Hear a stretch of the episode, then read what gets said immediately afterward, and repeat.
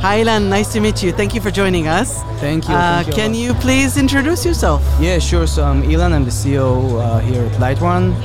Uh, Lightrun exists for almost four years now, um, and we shift left observability, which means that we assist developers to troubleshoot live applications across the SDLC. We assist them to instrument those live applications live, cloud native, AWS, and such. So yeah, thanks for hosting me.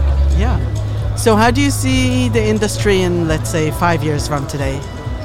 Um, so lots of things happening. Uh, one of the things that we observe is uh, developers are getting more and more involved in business decisions.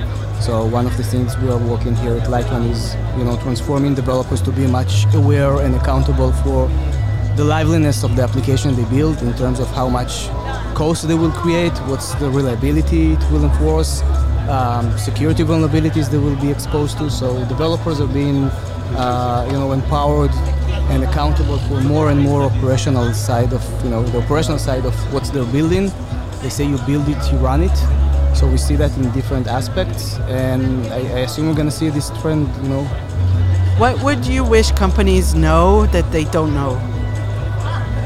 Um, developers really would like to be connected to the business aspect of you know how the applications they build eventually influence the business side of it. So from time to time it seems like you know there is engineering developers in general and the business side and they're disconnected. But developers at least we see that at Lightrun they're eager to know more and more about the business and how you know their day-to-day activity can influence those. So I, I, I simply claim that we will see more and more involvement of developers in you know the business aspect, uh, especially since adopting you know the DevOps culture, uh, where we know we, we- know this infinite loop of the DevOps chain, right? So it, it, it truly means something. If you were a superhero, what would be your superpower? I would like to fly. And how would you use that to do good? Um, I would like to fly and see what's going on in the world uh, from a bird's view, what's called, and and you know better understand what's going on, and, and by doing that, obviously to, to make good, you know, in different aspects. If you could invent a gadget which is hilarious but completely useless, what would that be? A gadget that allows people to fly.